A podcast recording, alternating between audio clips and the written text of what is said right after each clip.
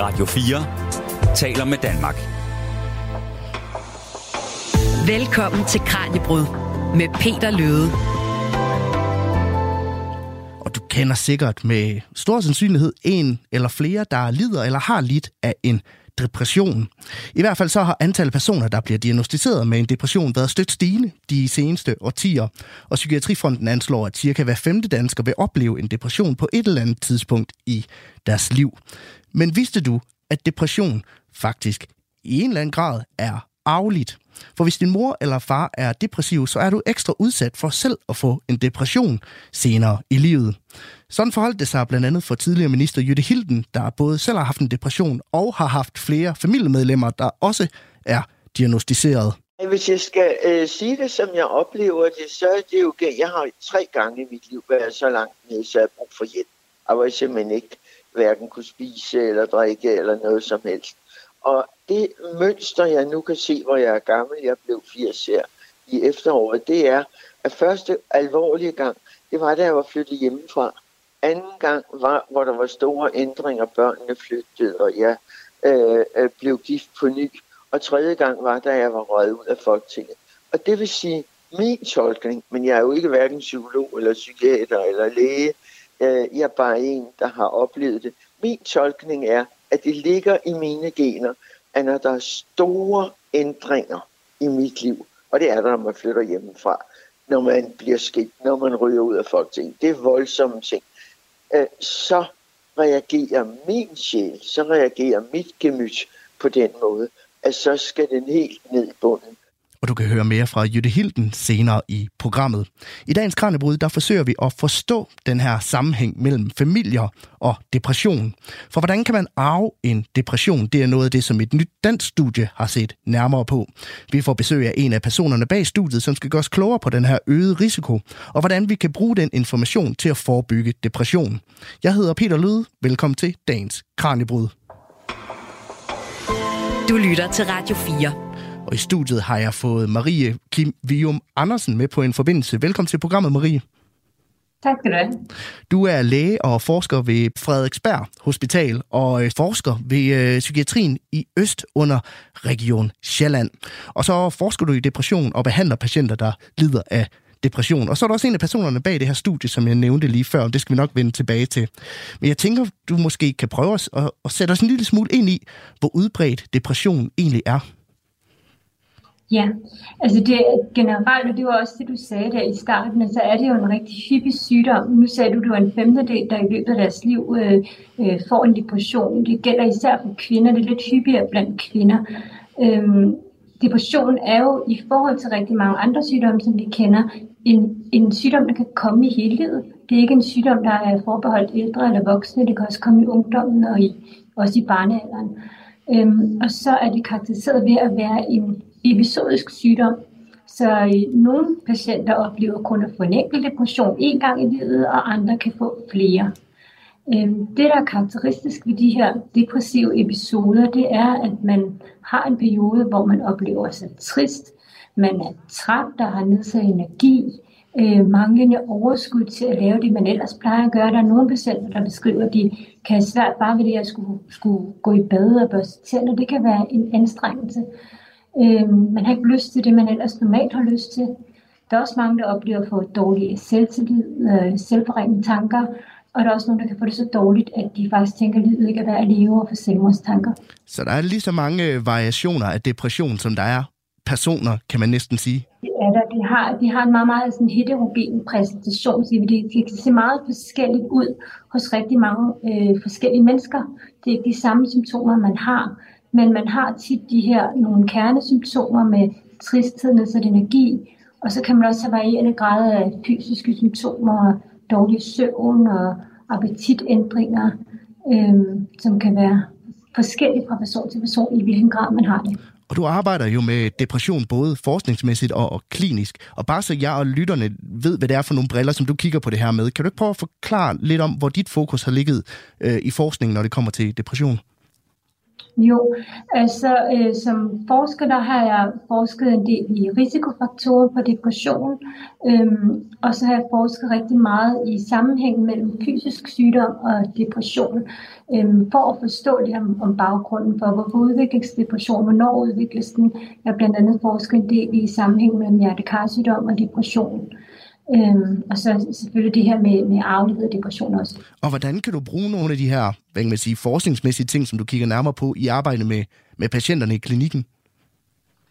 Jeg synes jo, det hænger rigtig godt sammen. Øh, det er jo ikke 100% en til en, hvad man kan bruge, øh, men det giver jo generelt en forståelse for, øh, hvad der sker hos, kan man sige, hvad der, eller hvad der er interessant at forske i, når man har klinikken. Fordi man kan se nogle hvad er det, der fylder hos patienterne? Hvis vi for eksempel går på, på tilsyn, når man har patienter, øh, der ligger med hjertekarsygdom eller blodprop i hjernen, så er det da rart at have den der baggrund at sige, at jeg ved noget om, at der er en øget risiko hos de her patienter øh, for en depression, så det skal man være ekstra opmærksom på. Og øh, nu er du så sammen med en gruppe andre forskere kastet over at forstå den her lidt familiære sammenhæng lidt bedre. Hvorfor er den interessant at kigge på i den her sammenhæng? Altså, den er jo interessant at kigge på. Der er jo rigt, altså, det, er jo ikke, det er jo ikke nyt, kan man sige, helt nyt det her. Øh, det er nyt, fordi at, at det er ikke mange, der har haft adgang til så stort datasæt, og med så, øh, kan man sige, komplette data også i forhold til søskende øh, og familieforhold, som vi har her i Danmark, og på den måde er det, er det lidt særligt. Men man har jo vidst i lang tid, at der er en familierelation, og, og depression løber i familier. Men hvad fortæller nogle af dem, som du taler med i dit daglige arbejde, der har depression? Hvad fortæller de om den måde, som, som deres familie bliver påvirket af, af deres depression på? Det er jo meget forskelligt, det, og det, det er vigtigt også at sige, at det synes jeg er en vigtig pointe, at det jo, nu handler det her om familiehistorik, men det er jo langt fra alle, der har en depression, der har, også har en familiehistorik. Der er rigtig, rigtig mange, der ikke har en familiehistorik, men ligegyldigt hvordan øh, vi vender og drejer det, så vil der jo rigtig, rigtig tit være en familie involveret på den ene eller den anden måde i det her, når der er en person, der får en depression. Om det så er den person, der har nogle børn, eller og en familie, der bliver påvirket, eller om man selv har noget i familien, hvor rigtig mange i familien får det her. Øh, man kan sige, at nogle af dem, der har en familiehistorik med depressioner, de har jo også nogle erfaringer. Øh, de har oplevet, at deres forældre måske har depressioner, og har på den måde også en anden fornemmelse af, hvad det vil sige, end dem, der måske ikke har oplevet det før. Og I har jo altså dokumenteret, at der er en form for sammenhæng, familiemæssig sammenhæng i, i det her. Men hvor meget ved vi generelt set om altså årsagen til, at man udvikler en depression i første omgang? Det er jo rigtig, rigtig komplekst, så man ved, man kender jo risikofaktorer. Det er øh, fundet en masse risikofaktorer i forskellige studier, blandt andet familiehistorik, som er velkendt. Øhm, andre risikofaktorer, som f.eks. tidligere depression er en stærk risiko for at få en fornyet episode. Øh, det, at man er kvinde, ved man, at kvinder har større risiko, hvis man har anden psykisk sygdom, med for eksempel øh, angst, der ADHD, autisme eller misbrug, der er også risiko for depression, somatisk sygdom, som jeg nævnte før, med kardiovaskulær sygdom eller hjernesygdom. Øh, stressfaktorer, traumer, hvis man har vanskelig barndom, bliver mobbet, dårlig søvn, det er altså risikofaktorer. Men hvordan de spiller sammen præcis, og hvordan de eventuelt spiller sammen med genetikken, øh, det er noget, man, man jo ikke forstår jo rigtig rigtigt. Det er jo også det, vi snakkede om tidligere. Det er jo rigtig, rigtig komplekst samspil, som der ikke rigtig er nogen, der helt forstår endnu. Og øh, lad os prøve at dykke lidt dybere ned i det her studie, som I har lavet, Marie. Fordi noget af det, som I blandt andet fandt frem til, jo, var jo, at øh, man har næsten dobbelt så stor risiko for at udvikle en depression på et tidspunkt i livet, hvis nogen i ens nære familie er diagnostiseret. Og jeg tænker, vi skal starte med at dykke en lille smule ned i de her data, som du nævnte før, der har dannet baggrund for studiet. Du lytter til Kranjebrud på Radio 4. Det kan være, at du skal starte med at forklare, Marie, hvad det var, I forventede at finde, da I kastede over det her studie. Ja, altså i hvert fald finde ud af, det, det vi gerne ville øh, fra starten af, det var, at vi ville jo gerne undersøge det her med, hvordan hvordan løber depression i familier? Hvad er det, der, der betyder noget? Øh, dels, hvad er det, er det, er det, hvilken relation man har? Altså, er det en mor, eller er det også søskende, og hvad med halvsøskende? Det er ikke super godt belyst, belyst tidligere. Så kunne vi også, der har været nogle, nogle teorier om, at hvis øh, at de depressioner, som man får, når man er yngre, måske lidt mere arvelige, så vi var lidt interesseret i, hvor gammel er familiemedlemmen på det tidspunkt vedkommende for depression. Har det betydning for arveligheden? Øh, og også det, at hvor gammel var man selv, da man oplevede, at familiemedlemmet fik depression. Det er nogle af de ting, vi gerne vil undersøge, om, om hvordan det påvirkede forekomsten af depression. Og I har jo analyseret data for i alt 2,9 millioner danskere. Prøv at fortælle lidt om den her data. Det er jo en enorm datamængde. Altså, hvor, hvor stammer den fra? Ja, det stammer fra de danske øh, registre, som vi jo i Danmark kan være øh, super stolte af at have. Vi er jo et af de lande i verden, der har de bedste registre til at lave øh, forskning på sin national plan. Øhm, og det er vi faktisk verdenskendte for. Øh, vi har brugt i vores studie brugt øh, CPR-registret, som vi jo har haft siden 1968, hvor alle i Danmark er registreret i med CPR-nummer. Øh, så har vi det psykiatriske centralregister og landspatientregisteret fra henholdsvis 69-77, som så også inkluderer alle øh, skadestuer og ambulatoriekontakter i det offentlige system siden 95. Og så har vi også øh, uddannelsesregistret, som vi har haft siden 1981. Og de, de registre kan vi så linke øh, via CPR-registret, kan vi linke det øh, sådan så vi kan knytte sammen, også familier kan knytte sammen via registrene, og vi kan se på, hvor mange øh, har været indlagt eller har i hvert fald hospital, hospitalskontakt med, med depression. Øhm, jeg synes egentlig, det der er rigtig vigtigt, og at, at, at man forstår, det er, at, at når vi bruger de her registre i forskningssammenhæng, så er alle data anonymiseret. Det synes jeg faktisk er vigtigt at vide. Vi ser ikke på enkelte personer, vi ser ikke på øh, enkelt individer. Vi har heller ikke, slet ikke adgang til navnene og personnummer. Vi ser kun på gruppeniveau. Så det her det er, at vi ser på alle danskere over en periode. der er også 2,9 millioner øh, personers data ja. involveret, så det er, det er et stort arbejde, kan man sige. Det er mange data. Hvor, hvor, hvor stor en fordel for, for jeres projekt er det, at vi, og for et projekt som jeres, er det, at vi har de her registre i Danmark? Hvilke muligheder giver det?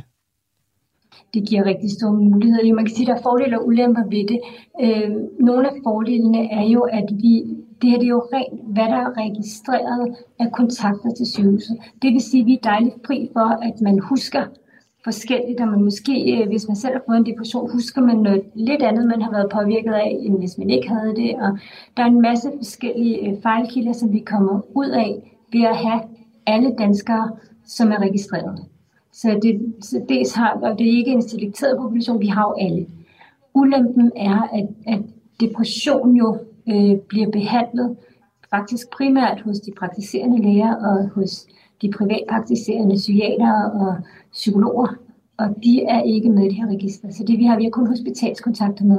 Så det er jo en, på den måde en særlig gruppe af, af dem, der har depression, måske lidt sværere depression, hvis man skal have kontakt til hospitalsystemet. Så der ligger et skyggetal i det her data også på en eller anden måde? Helt sikkert. Helt sikkert. Vi har en, en, en meget lille del af dem, der har, har depression, helt sikkert. Men øh, altså, hvordan har I så konkret analyseret de her data? Fordi I har jo skulle binde en familietråd gennem de her forskellige personer, og det har I så gjort ved at kombinere registrene.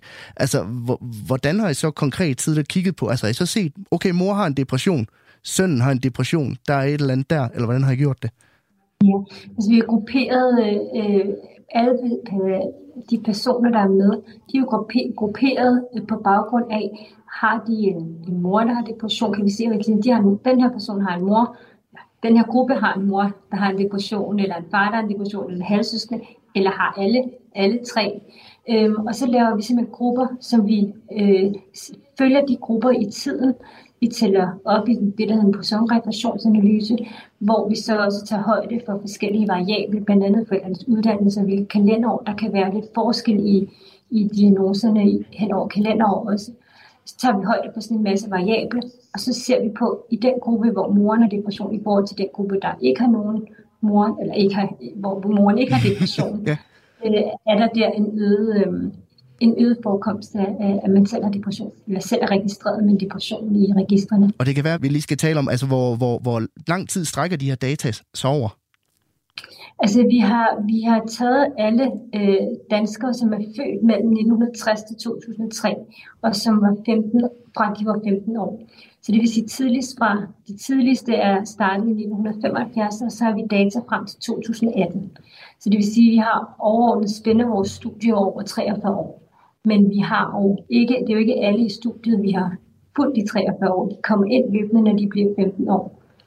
Og hvor mange af de her overvågede personer, de her 2,9 millioner danskere, fik så en depression i, i, i den her periode? Det var der 3,7 øh, procent, der gjorde. Og det er jo ligesom når du siger det her med, at nu var det, det er en femtedel, sagde du i starten, der får mm. en depression. Men det er jo så alle depressioner. Det her, det er jo øh, kun hospitalsdiagnoser. Det var, men det var 3,7 procent af populationen generelt, der fik en depression. Hvis vi så så på den gruppe, altså ud af de der 2,9 millioner, vi havde i alt, der var det øh, knap 400.000, der havde minimum et familiemedlem, øh, som havde haft det, der hedder en depression. Øh, og i den gruppe var det så 4,9 procent, der fik en hospitalskontakt med depression. Og det er de her skyggetal, der igen går ind og, og, og spiller lidt med, med dataene i den familie. Det vil jo nok være flere, ikke? Altså det vil være flere, der har et familie, dels har et familiemedlem med depression, men som aldrig er, har ramt hospitalssektoren, der måske er blevet behandlet med egen læge, eller blevet behandlet med privatpraktiserende psykiater, ja. Og lige om lidt, så tænker jeg, at vi, øh, vi skal dykke lidt dybere ned i resultaterne af jeres studie, Marie, og nogle af de her tråde, som vi kunne trække mellem den familiære arv, hvis man kan sige det på den måde, og så øh, risikoen for, at man udvikler en depression senere i livet. Men inden vi kommer så langt, så skal vi høre om et nyt middel, der for nyligt er blevet taget i brug, og som måske kan gøre en forskel for de mange, der lider af en depression. Du lytter til Kranjebrud på Radio 4. For stoffet ketamin er et af de nye midler, der inden for de seneste år er blevet godkendt til behandling af svær depression. Gregor Svener er professor ved enheden TNU på Institut for Klinisk Medicin på Aarhus Universitet, og han forsker netop i, hvordan at man kan bruge ketamin til at behandle depression. Og prøv lidt med her, når han fortæller om, hvad ketamin præcist er for et stof. Altså ketamin er et stof, som oprindeligt er udviklet til at bedøve folk med, og det bliver brugt til i bedøvelsesøje med nu om dage. Så det udviklede i 70'erne, og der tænkte man slet ikke på depression dengang.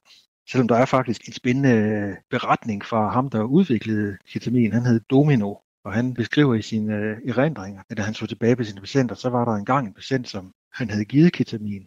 Og så, øh, så lagde han mærke til, at hun, hun holdt op med at tage sin antidepressiv medicin. Og så spurgte han så, og patienten svarede så, jamen, øh, det, en antidepressiv medicin, det virker lidt, slet ikke så godt som ketamin, men det slog han bare hen og ikke gjorde mere ved. Så det er først i starten af 2000, at man begyndte at få øje på, at det faktisk kunne være noget. Men man kunne have opdaget noget før, hvis det var. Står det fast, at det er virksomt mod depression? Ja, det gør det. Der er lavet nogle, øh, eller lavet mange øh, studier med det, hvor man har, har givet det øh, og sammenlignet det med de almindelige behandling. Og, øh, og der virker det. Og det, der sådan er lidt særligt ved det, det er, at det øh, som giver det den dosis, som er en lav dosis i forhold til at bedøve med, så man, man bliver ikke bedøvet, det er, at det virker hurtigt. Det virker inden for timer, i stedet for at man skal vente tre uger. Så det er jo sådan set et helt nyt koncept i forhold til det, vi plejer at kende. Hvordan virker det så?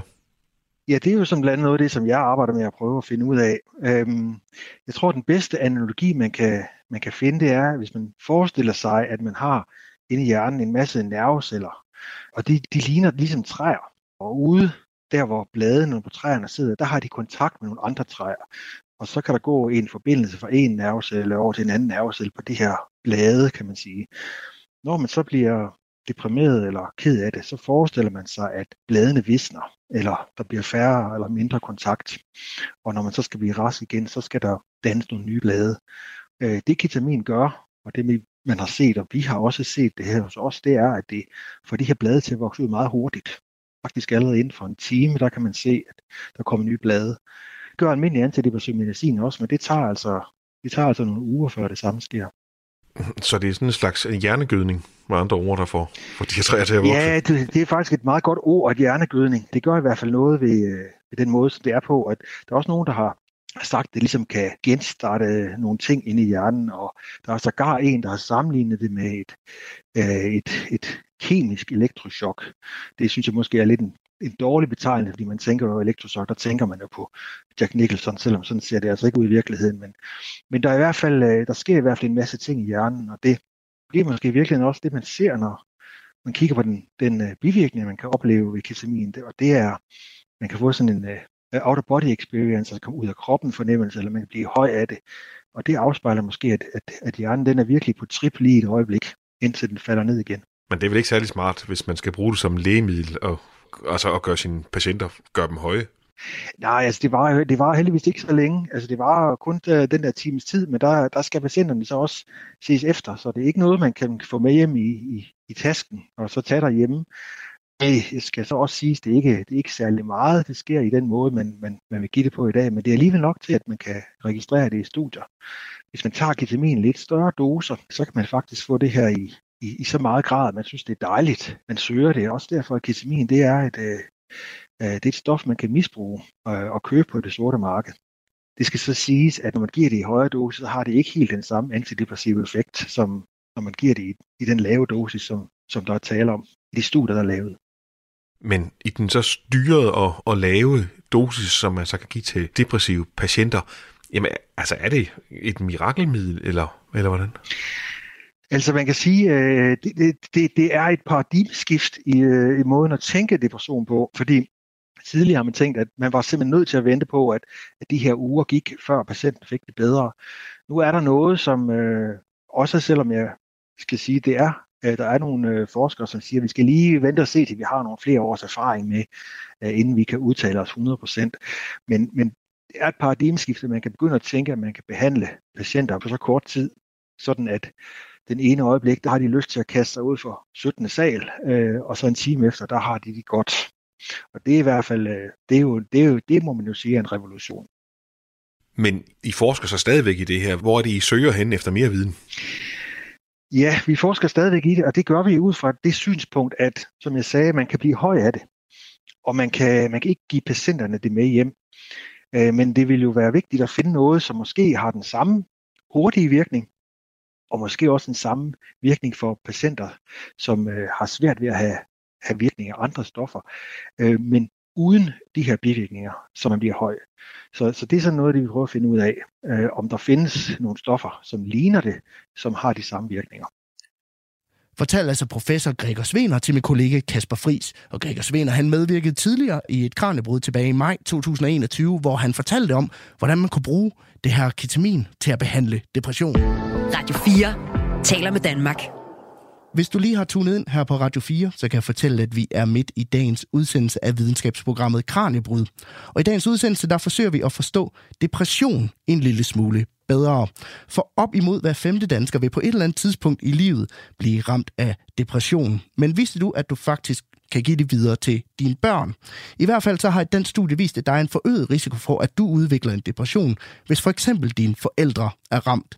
Og øh, det er resultaterne af den her undersøgelse og nogle af de her sammenfald, som vi skal udfolde en lille smule nu. Min gæst er Marie Kim Vium Andersen, der er læge og forsker ved Bispebjerg og Frederiksberg Hospital og Psykiatrisk Center i København. Og nu kan vi jo kun tale med udgangspunkt i, i jeres studie, og der, der er jo mange faktorer, der spiller ind på depression, som vi taler om før, Marie. Men det kan være, at du kan starte med at fortælle mig, altså hvor øget kan I se, at den her risiko er for at udvikle depression, hvis et nært familiemedlem har, har en depression? Det vi kunne se i studiet, det er, at hvis enten ens mor eller far eller ens helsøskende havde, øh, havde haft en depression, så er der faktisk en, en dobbelt så høj forekomst af selv at få depression. Øhm, der var en, en tendens til, at der var en lille smule lavere øh, sandsynlighed, hvis, hvis man havde en halvsøskende på farens side, der havde depression. Øh, men ellers var det cirka dobbelt så høj risiko. Øh, den kan man sige, forekomst af depression kunne vi se, jo flere i familien, der var ramt af depression, hvis det både var ens mor og far, eller ens øh, mor eller far og ens søskende, så kunne man sige, jo flere der var i familien, jo større var sandsynligheden for selv at få en depression. Øhm, vi kunne ikke se, at der var en forskel på, på mænd og kvinder. Det var faktisk noget, vi også testede. Vi så det, vi lavede de her analyser separat for mænd og kvinder, fordi der er jo den her øgede risiko hos kvinder. Men vi kunne ikke se sammenhæng med sådan signifikant forskellig blandt mænd og kvinder. Men i hvor høj grad afhænger det så af, af relationen? Altså kan I se nogen sammenhæng, uanset om vi taler forældre eller søskende for eksempel? Nej, der var ikke forskel på forældre eller søskende øh, i studiet. Der var lidt mindre forekomst hos halvsøskende. Øh, men, men ikke i, i hele tiden mor og far, der var det sådan set stort set samme øget risiko, ligegyldigt hvem det var. Og det er også fuldstændig ligegyldigt, om det er mor eller far, der har en depression? Ja. Kan I så se, at for eksempel hvis øh, begge forældre har en depression, altså gør, gør det risikoen højere, eller, eller hvad kan I se der? Ja, det gjorde det. Det gjorde risikoen højere. Altså hvis enten to eller tre i familien havde, øh, det var selvfølgelig ikke, der var lidt færre personer med, men de havde en markant øget risiko, jo flere der var i familien. Og det er jo også noget med, at I også kunne se, at risikoen var, var højere, jo yngre man, man var, når familiemedlemmet blev diagnostiseret. Ja. Er det ikke rigtigt? Jo, det var, og det var faktisk ret markant. Vi kunne se, at øhm, det var ens egen alder på det tidspunkt, hvor familiemedlemmet fik en depression. Hvis man selv var under 19 år, da familiemedlemmet fik depression, så havde man markant øget forekomst af selv at få det, eller øget risiko for selv at få depression øh, efterfølgende, end hvis man øh, ikke havde noget familiemedlem. Så man, så man er særlig udsat, hvis man var under 19 år, øh, ja. og sandsynligvis måske også boede hjemme eller kan man trække nogle tråde der? Det, det, det har vi, jo ikke, vi har jo ikke set på, om man boede hjemme eller ej. Men det er jo det, man kan tolke det til. Der er rigtig mange, altså hvad der sker under 19 i forhold til, hvis man er ældre. Der bor man jo så tit sammen med søskende eller sammen med forældre. Øh, så man måske har det tæt ind på livet. Det er det, vi har tolket det til, at det kunne være en, en forklaring. Og nu taler vi hele tiden om det her med, med forskellige risikofaktorer, der, der spiller ind. Altså, i forhold til andre risikofaktorer, hvor, hvor stor en risiko er den her familiære tråd så? Altså det er, vi har, nu har vi, vi kan ikke svare ud på det her studie, vi har ikke sammenlignet med andre, men det er jo en væsentlig risikofaktor, som vi også på den måde er rigtig opmærksom på i klinikken. Øh, jeg tror ikke, at man, man specielt er så meget øhm, også på det her med alder. Øh, det er mest, vi spørger mest til familiehistorik, men ikke så meget til, hvor gammel var du dengang det skete. Øhm, men der er jo i hvert fald, altså det var i hvert fald ret interessant for os at se den her markante sammenhæng, der var, hvis man, kan man sige, på den måde bliver eksponeret, når man er yngre, i forhold til hvis man er ældre. Men hvordan skal det her med forhøjet risiko forstås? Altså bare for både mig og lytterne med. Altså hvis jeg får en depression, er der så en overhængende risiko for, at min søn også får den på et tidspunkt? Øhm, det, det vi, vi ser, og det er rigtig, rigtig, det er et rigtig godt spørgsmål, og det er ret vigtigt for mig at gøre klart, at det her det er jo alt sammen relativ risici. Det vil sige, ja, i forhold til hvis du ikke havde en depression, så har din søn eller dit barn en lille smule højere risiko, end hvis du ikke havde depression. Men der er stadig en lang, lang overvejende sandsynlighed for, at dit barn ikke får depression. Så den absolutte risiko, den er jo stadig relativt lav. Det er kun i forhold til folk, der ikke har en familiehistorik. Det er den sammenligning, vi laver. Øh, det er ikke din, absolute, din søns absolute risiko. Men hvor nyt er det her så? Altså, fordi man har jo længe vidst, at der var en sammenhæng i, i depression og familiebånd. Altså, hvor er det, I går ind og bidrager med ny viden? Er det i det her i forhold til alderen, at det er der, jeres studie er unikt? Man kan sige, at det er ikke helt lige så specifikt undersøgt på alder, men der er det, nu er det her kun sådan en lille puslespilsbrik i alt muligt, øh, fordi der er rigtig mange andre studier, der også øh, ser på det her med, øh, kan man sige, hvad sker der i, i barndommen, hvis man er udsat for belastninger? Hvad, hvad, hvad vil det sige at bo sammen, vokse op sammen med forældre, for eksempel, der er depressive, og den sammenhæng, at hvis man vokser op sammen med forældre, der er depressive, øh, at det kan gøre noget i forhold til ens egen risiko for depression, det er jo noget, der er velkendt, men det taler vores studie rigtig godt ind i. Bare se på en lidt anden måde. Og øh, jeg tænker, at om lidt, så dykker vi ned i en personlig fortælling om depression i familien. Du lytter til Radio 4. For nu vender vi tilbage til Jytte Hildens historie. Jytte Hilden er tidligere kulturminister og forskningsminister, og så er hun nuværende ambassadør for Depressionsforeningen, fordi hun selv har en masse erfaring med sygdommen. Og det her med, at nogle familier kan være mere tilbøjelige til at blive ramt af depressioner, det ved hun alt om. Hun har selv haft tre alvorlige depressioner, og hun fortæller her, hvordan at hun i sit barndomshjem stiftede bekendtskab til sygdommen. Altså, det gik jo hurtigt op for mig, at i min familie, der var det psykisk sygdom, øh, der ligesom øh, var det store drama og de øh, mange skygger. Jeg havde en mor, der fik elektroschok i øh, 50'erne. Jeg havde en bror, der tog sit eget liv, da han var 23 år gammel. Og vi øh, hørte historier om min morfar, som, øh, øh, som måtte i perioder være væk fra at være lærer. Så for mig er det en del af hverdagen. Var det noget, du var utryg ved, tror du, dengang? Det tror jeg ikke. Altså, øh, vi mennesker er jo sådan, vi siger, not, sådan er det i vores liv, og sådan er det i vores familie, og det er så de øh, ting, vi skal, vi skal tage os af. Så derfor har jeg jo også brugt et langt liv til at være meget ude og snakke med folk, for der er et eller andet ved, at hvis man selv har oplevet det, så er troværdigheden jo stor. Du blev selv ramt øh, af en depression første gang, da du var i 20'erne, og det var ikke bare en depression, det var en alvorlig depression. Men var du bedre forberedt på det, fordi at du havde den her familiehistorie? Nej, hvis jeg skal øh, sige det, som jeg oplever det, så er det jo Jeg har tre gange i mit liv været så langt nede, så jeg brug for hjælp. Og hvor jeg simpelthen ikke hverken kunne spise eller drikke eller noget som helst. og det mønster, jeg nu kan se, hvor jeg er gammel, jeg blev 80 her i efteråret, det er, at første alvorlige gang, det var, da jeg var flyttet hjemmefra. Anden gang var, hvor der var store ændringer, børnene flyttede, og jeg øh, øh, blev gift på ny. Og tredje gang var, da jeg var røget ud af Folketinget. Og det vil sige, min tolkning, men jeg er jo ikke hverken psykolog eller psykiater eller læge, øh, jeg er bare en, der har oplevet det. Min tolkning er, at det ligger i mine gener, at når der er store ændringer i mit liv, og det er der, når man flytter hjemmefra, når man bliver skilt, når man ryger ud af Folketinget, det er voldsomme ting, øh, så reagerer min sjæl, så reagerer mit gemyt på den måde, at så skal den helt ned i bunden og øh, reorganisere sig selv. Det er min tolkning, at sådan cirka med 20 års mellemrum.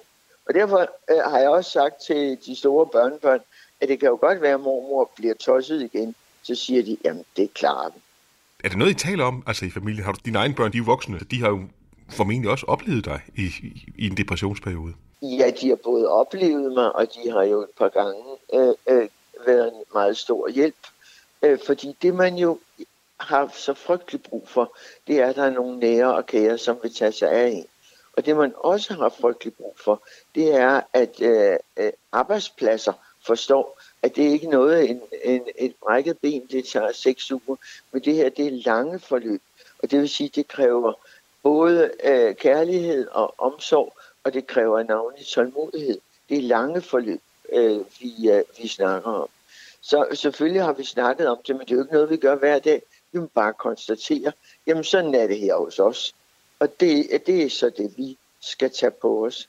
Har du altid været meget åben om, omkring det, at du havner i de der dybe sorte huller? Ja, det har jeg. Øh, jeg øh, talte ikke meget om det, da jeg var aktiv politiker, fordi så er der sådan desværre en, en måde, man ligesom bliver sat hen i en krog, når hun er sådan, eller hun skal bare profitere på, at der er et eller andet i vejen.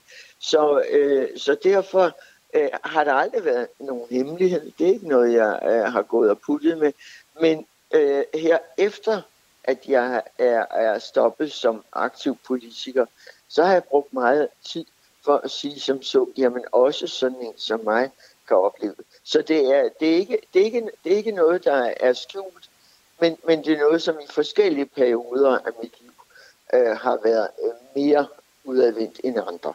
Har du været utryg for, om den del af dine gener, der giver depression, om noget af den bliver sendt videre til dine børn eller børnebørn, eller måske kommende generationer? Det er jo noget, det jeg bliver spurgt meget om. Altså, når jeg nu ved, at det, øh, det er jo som min tese, ikke? at det ligger øh, til familien, at de store dramaer udfolder sig som psykisk sygdom, og for mit vedkommende øh, depression. Og der er jo kun et svar, at hvis mine forfædre, hvis øh, de havde sagt, jamen så virker børn, så var jeg her jo ikke. Så mit svar er faktisk liv. Mere liv. Mit svar er, der er ingen sikkerhed i, det, i den her tilværelse. Så tag det, som det kommer. Øh, kast dig ud i det. Og så må du jo så håndtere de situationer, der er. Men der er jo ingen af os, der nogensinde slipper for sove og, og store dramaer. Fortalte tidligere minister Jytte Hilden til min kollega Kasper Fris. Radio 4 taler med Danmark. Vi vender tilbage til studiet, hvor jeg i dag har besøg af Marie Kim Vium Andersen, der er læge og forsker ved øh, psykiatrien i Øst under Region Sjælland. Og Marie er en af personerne bag et studie, der har set nærmere på den øgede risiko for, at du udvikler en depression senere i livet, hvis dine forældre eller nærmeste familiemedlemmer har haft en. Og jeg tænker, vi skal prøve at tale lidt om, hvorvidt det her skyldes, at du simpelthen deler gener med dine familiemedlemmer, eller at man er vokset op under samme tag. Fordi nu hørte vi lidt fra Jytte Hilden før, og hun nævnte jo hele tiden det her med, at jamen, hun synes lidt, eller havde lidt opfattelsen af, at det ligger ligesom i hendes families gener, og hun, de havde jo også en, en lang historik med, med psykiske problemer. Men det er jo ikke noget, som I direkte kigger på i jeres studie, og det er jo næsten umuligt at pege på en årsag til, at man får en, en depression. Men kan man alligevel, måske ud fra de her sammenhæng, sige en lille smule om, hvorvidt depression er biologisk eller miljømæssigt betinget? Og det tænker jeg, vi skal prøve at blive lidt klogere på nu. For du har selv tidligere lavet et, et studie ud fra det danske tvillingeregister. Er det ikke rigtigt? Jo, man kan sige, at øh, i forhold til det studie, vi har snakket her med, med familiær risiko, der kan vi i hvert fald se, at der er jo øh, der er noget i familier. Hvad det så er, der er i familier, det var studiet jo designet til. Vi kan, det, der kan, kan nedarves i familien, er jo, som du siger, både gener og miljø. Og det er det ikke designet til at. For at kunne skælne lidt nærmere mellem gener og miljø, så skal man ud i nogle andre designs. Det kan være enten tvillingedesigns eller adoptionsdesigns der kan, det er nogle designs, der ligesom er lavet til, man bedre kan skille. Vi lavede et studie for, øh, for det tror, det blev publiceret for nogle år siden, hvor vi undersøgte tvillinger, altså enæggede og tveæggede tvillinger i, øh, i tvillingerregisteret i Danmark. Der havde vi 63.000 tvillinger øh, med, med samme køn. Og det, det, der er tanken i tvillingestudiet, det er, at rigtig mange tvillinger i Danmark, de vokser op sammen, uanset om de er enæggede eller tveæggede tvillinger. Øhm, og på den måde kan man gå ud fra nogenlunde, de deler samme miljø. Men det der er forskellen på enægget og tvægget, det er enægget tvillinger, jeg har 100% ens gener, mens tvægget tvillinger, ligesom kan man sige, andre søskende, kun deler 50% af deres gener. Så tanken med de her øh, må, eller metoder, det er jo, at hvis man har en enægget tvilling, øh, der har en depression, har man så større risiko, hvis, hvis det er en enægget tvilling, end hvis det var en tvægget tvilling. Hvis det er, at risikoen er større hos de enæggede tvillinger, så tyder det på, at der er noget genetisk, for det er det, der, man tænker, der er forskel mellem de to typer tvillinger. Og det vi fandt, det, det var nemlig det, at, at enæggede tvillinger har større risiko for at få en depression, hvis deres medtvilling har en depression end tvæggede tvillinger. Så det tyder altså på, at der er en eller anden genetisk komponent øh, i forhold til arvelighed og depression. Omvendt så kan man sige, at der er også adoptionsstudier, hvor blandt andet lavet på de svenske registre, øhm, hvor man har set på, for, på, på børn, der bliver adopteret. Og der ser man på de adoptive forældre, der er, er børnene jo ikke genetisk relateret med de her forældre. Og der kan man faktisk se, at hvis de adoptive forældre, de havde en depression, så kunne den også arves. De børn, der kom i, i nogle adoptions- eller adoptivfamilier, hvor forældrene havde depression, de fik også øget risiko for depression. Og det tyder på, at der også er den her miljøsammenhæng. Jeg synes faktisk, det var rigtig interessant nu at høre med, med Jytte Hilden her, at hun fortalte om det her med, at der er nok, øh, tænker hun, noget i hendes gener, øh, og så at der samtidig har været øh, nogle perioder i hendes liv, der har været stressende, omvæltende, og det er de perioder, der har udløst noget. Og det tæller rigtig godt ind i også en, en tanke i forhold til det her med gener og miljø er ikke helt adskilte. Der er også det her, der hedder epigenetik, hvor man kan sige, at vi har alle sammen, vi er født med en eller anden genetisk sårbarhed, og nogle gener kommer kun i spil under nogle bestemte forudsætninger, altså en bestemt miljøpåvirkning. Så det vil sige, at der på en eller anden måde kan være en interaktion mellem generne og miljøet, som kan udløse noget. Så overordnet er det, er det, lidt for, det er formentlig lidt for simpelt at sige enten generne eller miljø, for i virkeligheden er det nok meget mere, noget mere komplekst interaktion mellem de to. Men ligger humlen til det her også i, at vi simpelthen ikke ved, hvad en depression skyldes? Fordi der er nogen, der taler om, at det skyldes ændringer i hjernen, altså rent, hvad kan man sige, fysiske, biologiske ændringer i hjernen, og der er andre, der mener, at det, det er noget rent psykisk, og det er jo den samme nature versus nurture øh, øh, diskussion, man har der også. Ja, og jeg tror egentlig, hvis vi endelig skal sådan komme helt ud på den på det, så tror jeg faktisk, det er endnu mere komplekst, fordi man kan sige, som vi selv snakkede om her i starten, så er depression jo en virkelig heterogen sygdom. Og der er formentlig rigtig, rigtig mange undertyper af depression, der skyldes forskellige ting. Det kan være, at der er subtyper af depression, der er mere arvelige, nogle andre, der er mere kan man sige, miljøbetingede. Øh, og så det er så en så øh, blandet landhandel, når vi ser på depression, at det faktisk er mere komplekst end, end det. Og nu er der jo ikke noget endegyldigt svar, men altså, hvad, hvad, hvad kan man læse ud fra jeres studie omkring det her? Altså, fordi det, det, det virker også til, at det skyder lidt i, i begge retninger. Altså, er svaret en kombination af, af alt i sidste ende? Vi kan, man kan sige, der er en familiearvelighed. Der er en risiko, hvis der er depression i familien. Hvad den præcis nærmere skyldes, det er jo svært at sige. Men det, det vi kan sige ud af vores, det er, at der er en ikke ubetydelig øget risiko for depression, hvis man har det i familien. Og de her resultater fra jeres studie, hvordan kan det hjælpe os med at forstå depression en, en lille smule bedre? Altså jeg tænker jo egentlig, at, at øh, det er noget lidt ligesom vi hørte Jyge Hilden også sagde, at det er, det er det, hun er vokset op i. Og det er også det, vi i klinikken øh, bruger rigtig meget i dag. Vores øh, studie understøtter egentlig bare rigtig godt den praksis, vi har i dag, tænker jeg, og som, som patienterne også vokser op med, netop at, at vi har det i familien, vi har øget risiko, det, det er sådan, det altid har været. Øh, og vi spørger altså rutinemæssigt i klinikken ind til familiehistorik, ikke kun til, til depression, fordi kan man sige, er de psykiske sygdomme, men depression er faktisk en af dem, der er lidt mindre øh, øh familiebetinget, øh, men formentlig også fordi den er så heterogen. Og om lidt, så tænker jeg netop, at vi skal prøve at perspektivere en lille smule, mm. og se nærmere på, hvordan vi ved at forstå den her depressionsarv, hvis man kan kalde det det, også kan understøtte forebygning af depression. Du lytter til Kranjebrud på Radio 4. For øh, lad os prøve at tale lidt om, hvordan de her resultater taler ind i den her indsats, som man allerede bruger til at overvåge depression den dag i dag. Altså, skal vi have et særligt fokus på familiemiljøet, når det kommer til at forebygge øh, og, og opspore depression tidligt? Jeg tænker jo egentlig, at det har vi øh, allerede i dag i rigtig mange tilfælde. Øhm, det er jo, der er jo flere ting i det her. Det ene er det her med, når vi, når vi vurderer en patient og, så, og spørger ind til familiehistorik, som vi snakkede om før. Og det, det bliver gjort rutinemæssigt øh, hos de fleste, fordi det, vi ved, det er en risikofaktor. Øhm, noget andet er det her med, hvis vi har, nu er i vores studie og også alle sammen patienter, som har en hospitalskontakt, det vil sige, at, at det tit er patienter, der har en lidt sværere depression, hvis man er nødt til at, at komme ind i det system. Øhm, der er det også rutinemæssigt, at vi spørger ind til mindreårige børn, for at sikre børnenes trivsel.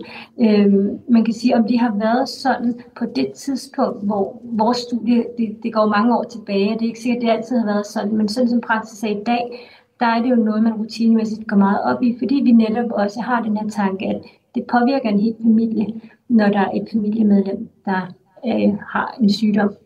Øhm, så derfor, hvis det er, at man kan se, at der kan være nogle problemer i forhold til børnene derhjemme, det er svært, nu moren er indlagt med depression, øhm, så er det der, hvor man overvejer en, en kommunal underretning, for simpelthen at sikre, at den her familie måske har mulighed for noget ekstra kommunal støtte.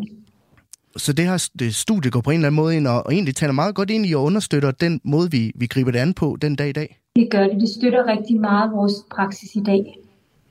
Hvad kan man så som familie gøre for at lære at, at leve med, med, med depression? Altså jeg tænker, der må være mange lytter derude, der sidder og enten er mor eller far og har en depression, eller har en søskende, eller hvad det måtte være, der har en depression. Altså hvordan kan man lære simpelthen som familie at sikre, at det ikke, det ikke påvirker resten af, af familien?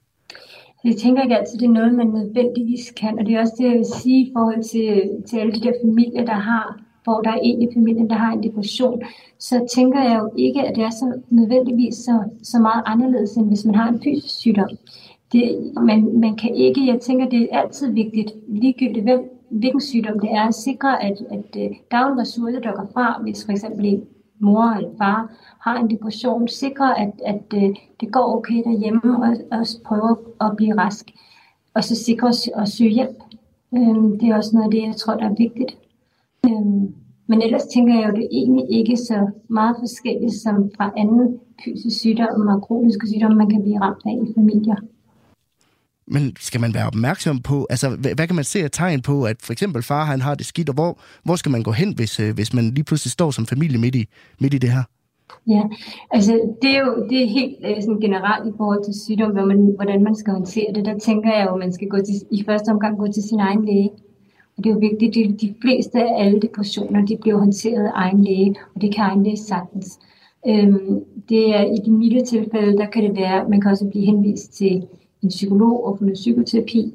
I lidt svære tilfælde, der kan egen læge udskrive antidepressiv medicin, det er der rigtig mange, der, der det det, der sker, så bliver, får man det godt igen. Øh, så er der selvfølgelig svære tilfælde, hvor man netop, hvor det er nødvendigt at få speciallæger eller komme ind i psykiatrien. Øhm, og man kan sige, at hver gang øh, en person har en depression, der er en lille risiko for at få det igen, men man lærer nok også nogle tegn. Jeg synes, det var, det var lidt interessant også, som, som øh, i forhold til det interview, vi hørte, det her med, at, at hver gang at være, have en bevidsthed om, hvornår er det, jeg reagerer, og hvad er det for nogle tegn, der skal være opmærksom på. Det kan man sige, det lærer man jo lidt fra gang til gang handler det også om, at vi på en eller anden måde også skal prøve at afstigmatisere psykiske sygdomme. Jytte Hilden siger jo også meget fint, at de er blevet enormt gode i hendes familie til at tale om, om de her ting. Altså er det, ja. er det det, vi skal? For jeg tænker, man godt kan være tilbøjelig til at holde det skjult for hinanden. Ja, det tænker jeg helt bestemt, vi skal. Altså, jeg tænker, et er at tale om det i familien, og det er selvfølgelig rigtig vigtigt at tale om det i familien. Noget andet er også at tale om det i samfundet. Fordi jeg tænker, at, at afstigmatisering af psykiske sygdomme er jo virkelig, virkelig vigtigt. Øhm, egentlig er angst og depression nu formentlig ikke er psykiske sygdomme dem, der er mest stigma forbundet med. Men, men det er jo stadig sådan, at det, det er stigmatiserende at få de diagnoser. Det er i hvert fald, hvis man sammenligner med at få en, en, en fysisk diagnose, som f.eks. blindtarmsbetændelse. Det er der mange, der bedre kan forholde sig til. Øhm, jeg tror rigtig meget handler om, at, at man ikke ved nok om psykisk sygdom og depression, og man ved ikke, hvad det drejer sig om. Der er også rigtig mange, der har nogle fordomme også i forhold til sig selv om, at måske man bare skal tage sig sammen, og det er noget med, at man er svag. Og, og der tror jeg, at det her, hvis vi kan få en øget viden i befolkningen om, hvad det egentlig er, det, at det er en sygdom, og hvad det drejer sig om, så vil det hjælpe. Noget andet tror jeg også, det hjælper rigtig meget. Det er lidt ligesom Judy Hilden her med. Det er, hun er med og fortæller om, om sin historie, og fortæller, at hun har det i familien. Det vil hjælpe til afstigmatisering. Og så er der jo nogle rigtig, rigtig gode øh, indsatser, blandt andet den der indsats, der hedder En af os, hvor øh, personer med psykisk sygdom går ud og fortæller om deres liv og hvordan det har været at leve med psykisk sygdom, for ligesom at normalisere det at have en psykisk sygdom, for det er noget, vi, vi alle sammen kan blive ramt af på samme måde, som vi kan blive ramt af knæsmerter. Øhm, men det er bare, det, det føles bare mere fremmed for de fleste. Men altså overordnet set er jeg egentlig også optimistisk i forhold til, jeg tænker, i Danmark er jo alligevel et land, hvor vi er relativt åbensindet i forhold til så mange andre lande. Så, det, så jeg tænker også, det går godt, men, men igen, det kan stadig blive bedre. Helt klart.